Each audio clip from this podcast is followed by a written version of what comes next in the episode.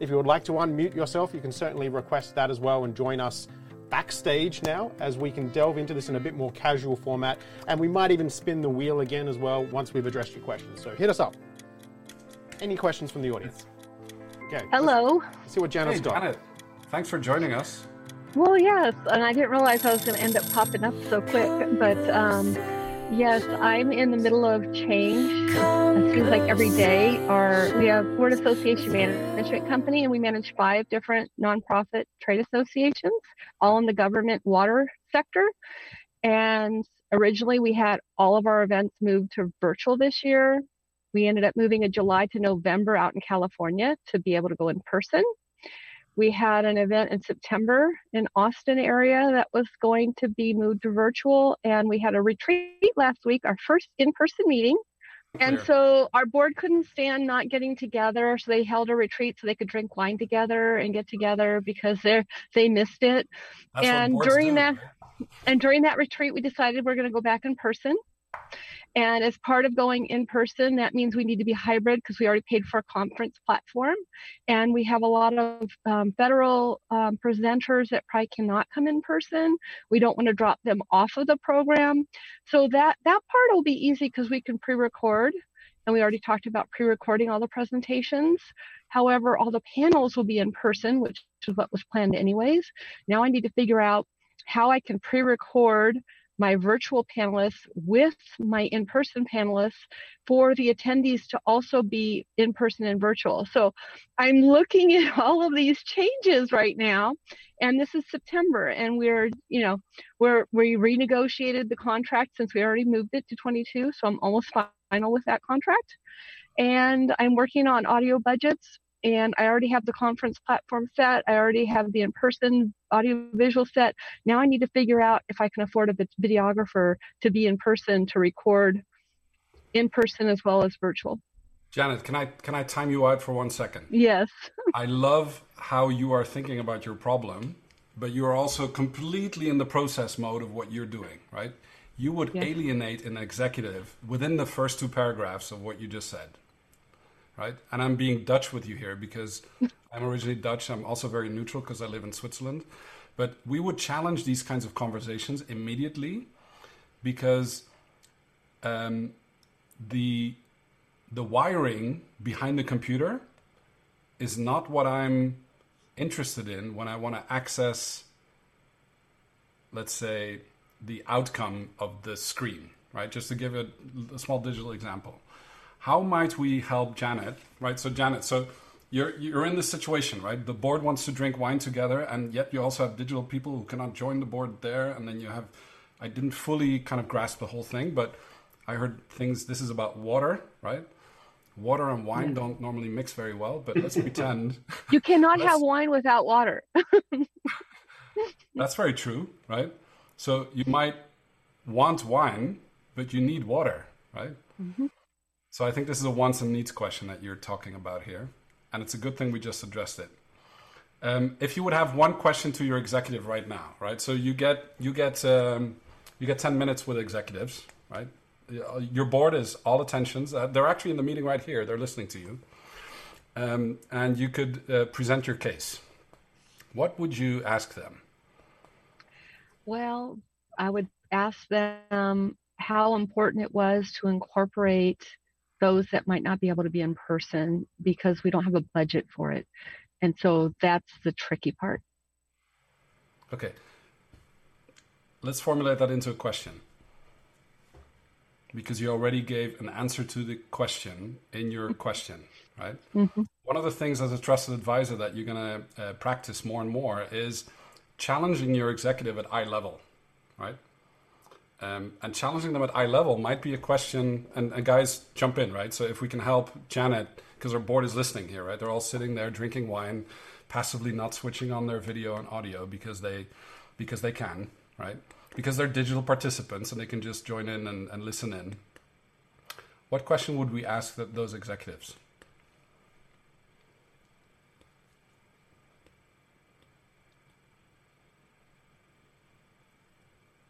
And I can hear the brains cracking.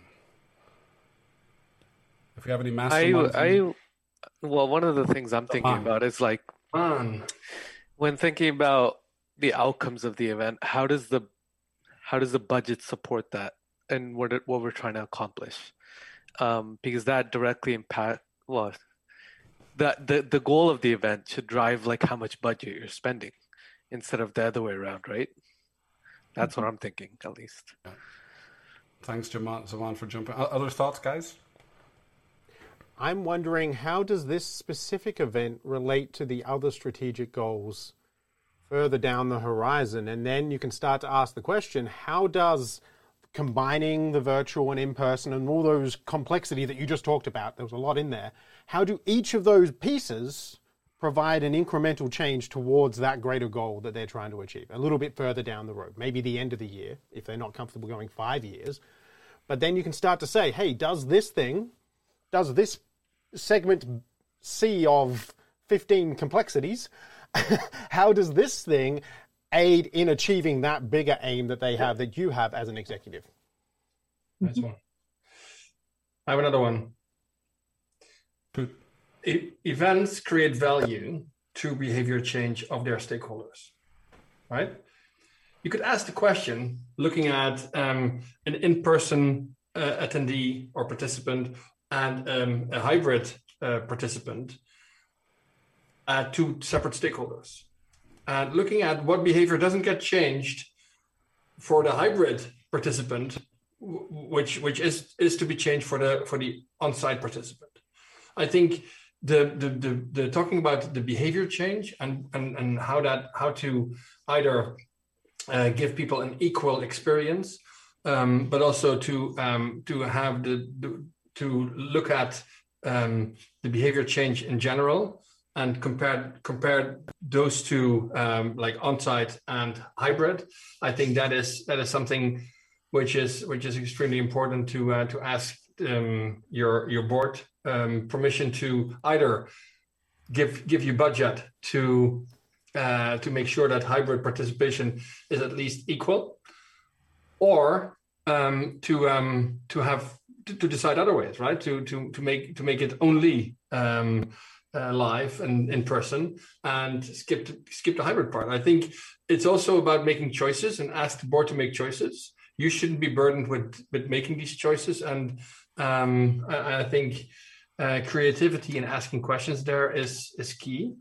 But I think you need to first um, uh, understand what is the question you would like to ask, right? So because I, I think that is that is that is crucial um, looking at the challenge you have because I, I don't envy you uh, with the challenge you the challenge you have, but I think it's all all zooming out a little bit, right? So it's it's it's about zooming out because you're in the as Ruud said in the trenches of of the of that of those of the problem, um, and I think the the um, uh, the solution doesn't lie in um, a better platform or uh, better better tools or better tech.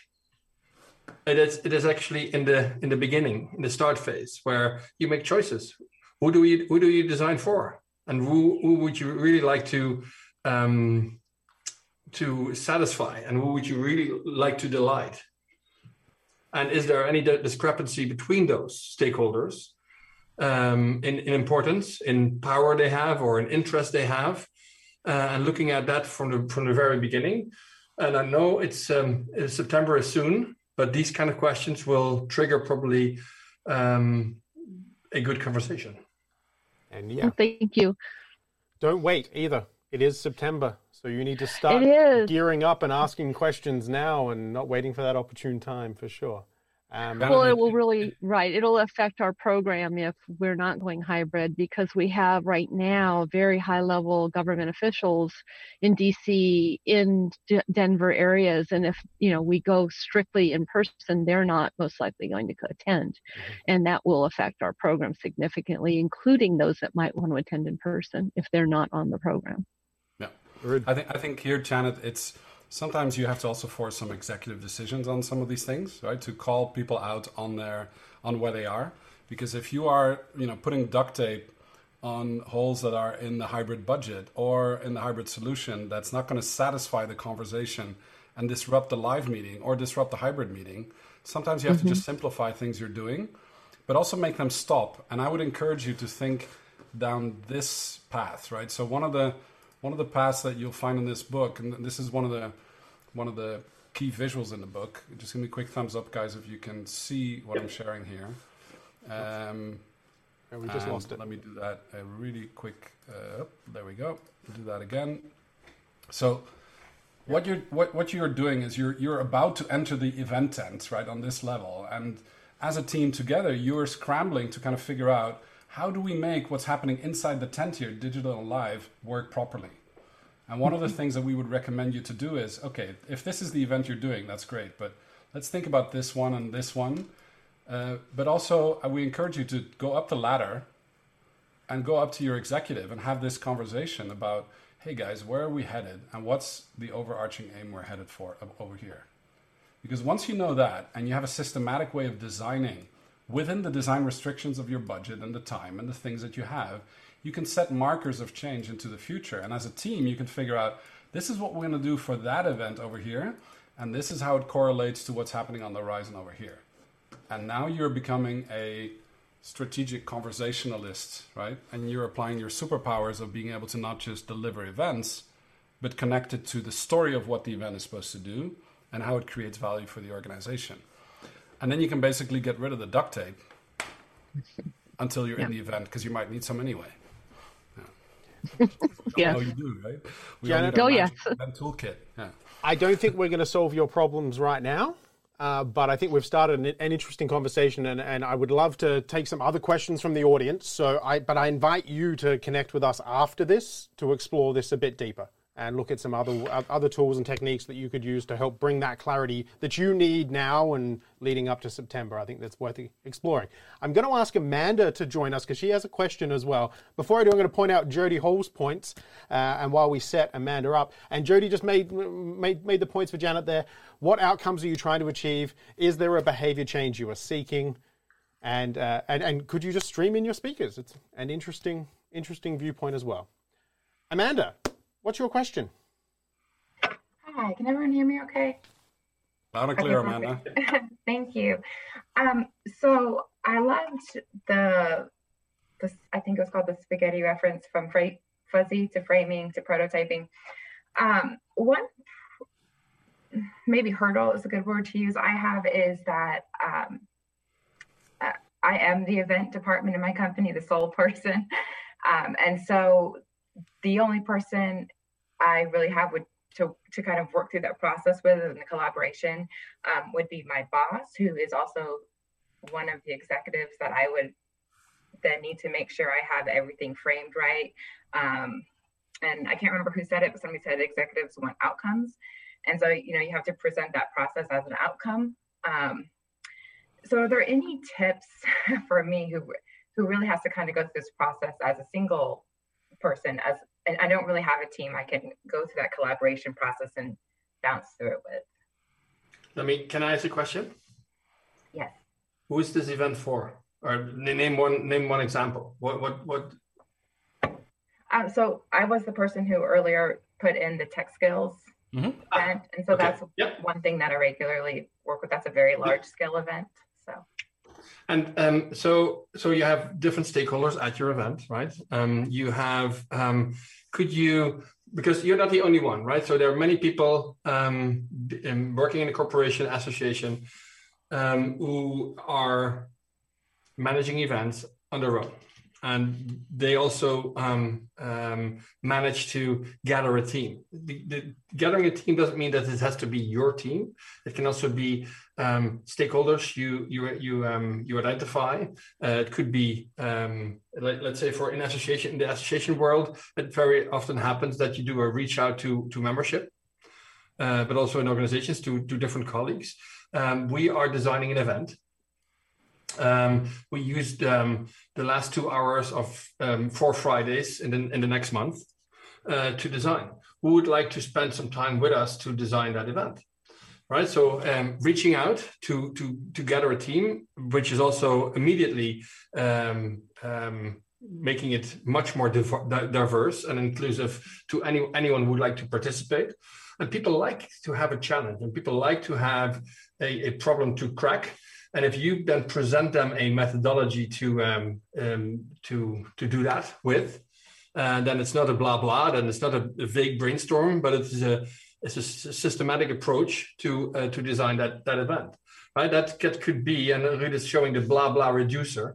We use um, normally an event design facilitation kit, which is actually helping you um, uh, through a card deck um, of um, which with some like 50 pages of asking questions, guiding a team through a process, uh, helping you to, to do that.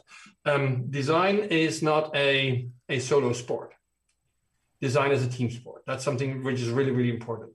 What we do through our methodology is not um, um, uh, um, making design happen in one of the corner offices of your uh, of your building, but to democratize event design as such to uh, enable as many people in the world practice um, um, event canvas methodology to design events.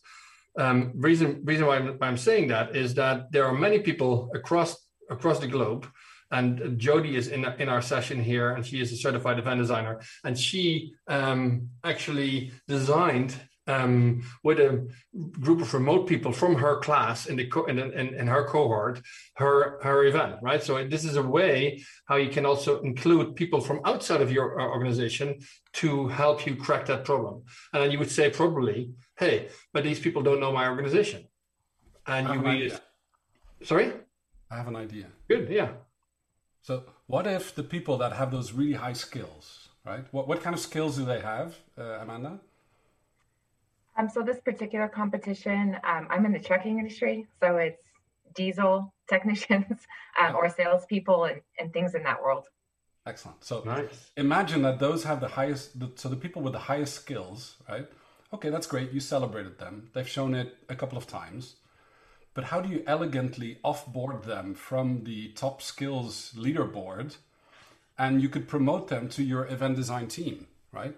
Which gives you like the cream of the crop gets to join the event design team. So we design a way for those that need to build their skills to get to the level where they are at. And they can help you figure out and crack the problem and be in spaghetti mode together. Because if they were good at building those skills, they're probably also keen to develop new skills. Yeah. So this would solve two problems. The first one is you take them off the leaderboard, you give them an honorary role because they know something that the other people don't know and they help you become your design team and you can design with them the future for all those other people that you want to up the skills for. And then you can take the top of them again and they can be your perpetual event design team. I like it. Yeah who knows? Give it a try see if it works. Yeah. We're getting some positive response from the audience on that tip, um, and Heather has a good point join your local uh, MPI ILEA and network associations with fellow event planners, create relationships when you meet a few hours each week to talk through designs and ideas. Like build a community, basically, is what I'm taking from this, and I think that's really valuable. I want to thank you, Amanda, because you presented, you managed to ask a question that aligned with what the wheel told us to do. You were asking a process or outcome question, so that was really, really valuable. And we're not going to answer it right now, uh, but I, this is me padding in the hope that someone else in the audience is getting their question ready to jump in in a second. Uh, one of the questions we ask in that chapter in the workbook is how would you, and I've paraphrased a little bit, but how would you build rapport with the event owner to gain their trust in you, your team, and the event design process you intend to use? I think that's a pretty, pretty. That's really a lot of the question that you were putting out to us, and something that's. I hope Amanda, you're you're ready to explore a bit more. Is there anyone else in the audience that would like to jump in with a question?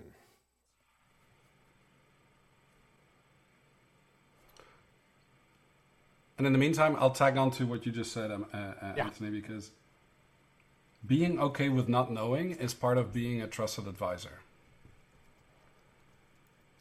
If you continuously shoot from the hip with solutions like an engineer, you are not a designer designers are okay with being in the know, no N O, not N K N O W, right? I don't not I do not know. it's okay not to know.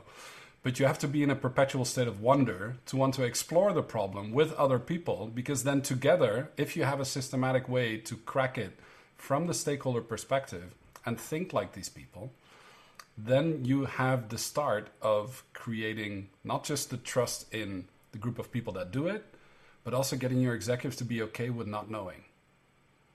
Because none of you know, but it's good not to know. It's not a bad thing not to know. And I think being okay with that is actually a really strong thing. I think Zaman has his hand up. Zaman is actually in Vegas right now. I see, or in Paris. I don't know either of the two. but I think he's actually in, near your neck of the woods, Anthony, isn't he? Yeah, Toronto. Zaman, yep. what do you got for Toronto. us? Yeah, I, I just put a background for Vegas to seem like I'm there. Live vicariously. um, my question is like, how do you communicate and follow up on these outcomes? Because I, I think that's when you build a lot of trust with your event owners and they see, oh, this provides value to me. How how do you go about following up with that, um, with the outcomes that you set up for yourself?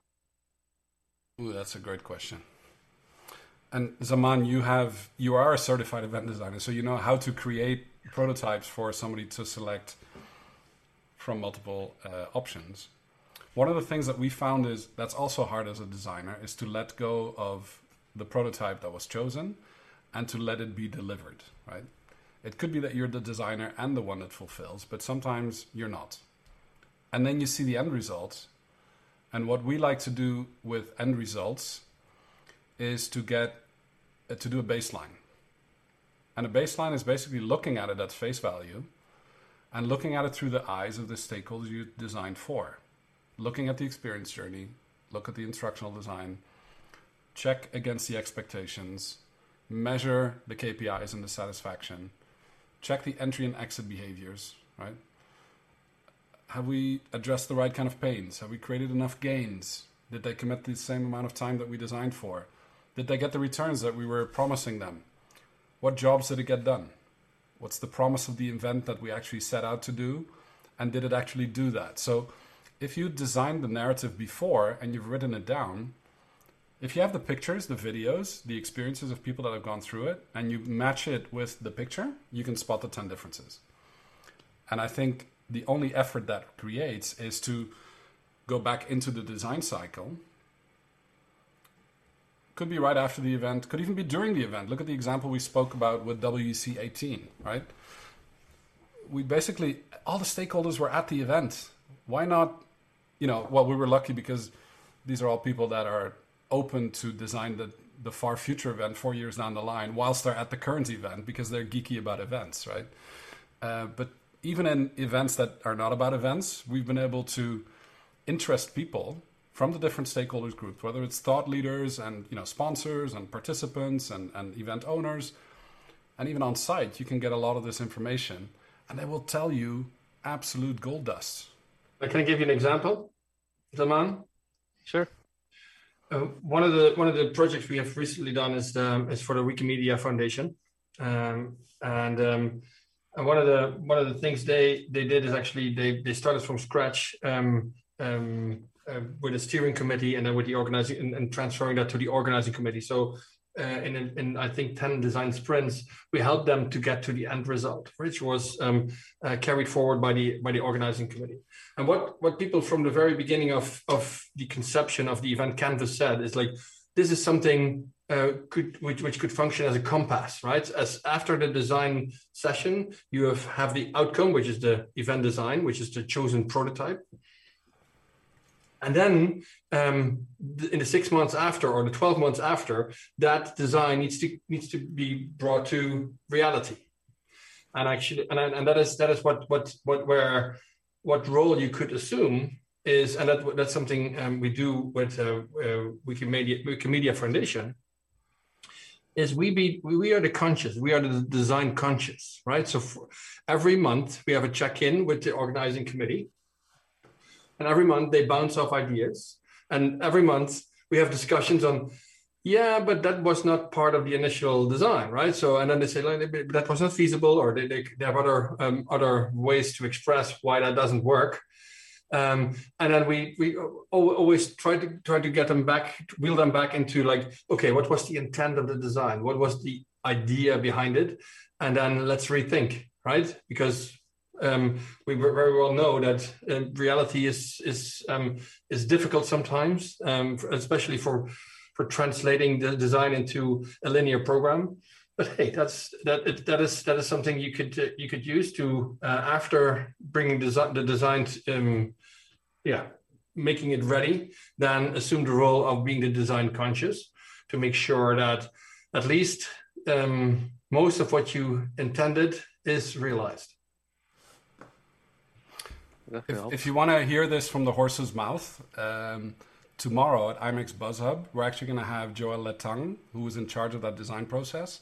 He's going to share his experience of doing the design between November and uh, now, right? The event is going to be at the end of August. Um, and then we're going to have him back on the 15th of September, and we're going to look back at how the event went two weeks later. So sometimes creating a public, um, well, let's not called a hearing. Uh, you know, it's it's an interview format showing interest in how did that go, what were the findings, and obviously not all organizations are like Wikimedia Foundation. You know, the Wikimedia Foundation is about free knowledge for everyone, but it's validated by the community. But if they're they're also very keen for their steering committee and organizing committee to share these learnings because they've done 16 events back to back and it's their 20th anniversary and this is the first time in bangkok it could not happen. They decided to postpone it and they couldn't postpone it longer because the jobs were not getting done that were supposed to get done with this event. And now they were forced to okay let's let's find what this event looks like in august 2021 uh, and then go back into the mode of how does this help the overarching aim of the Wikimedia Foundation in their 2030 strategy, uh, movement strategy. So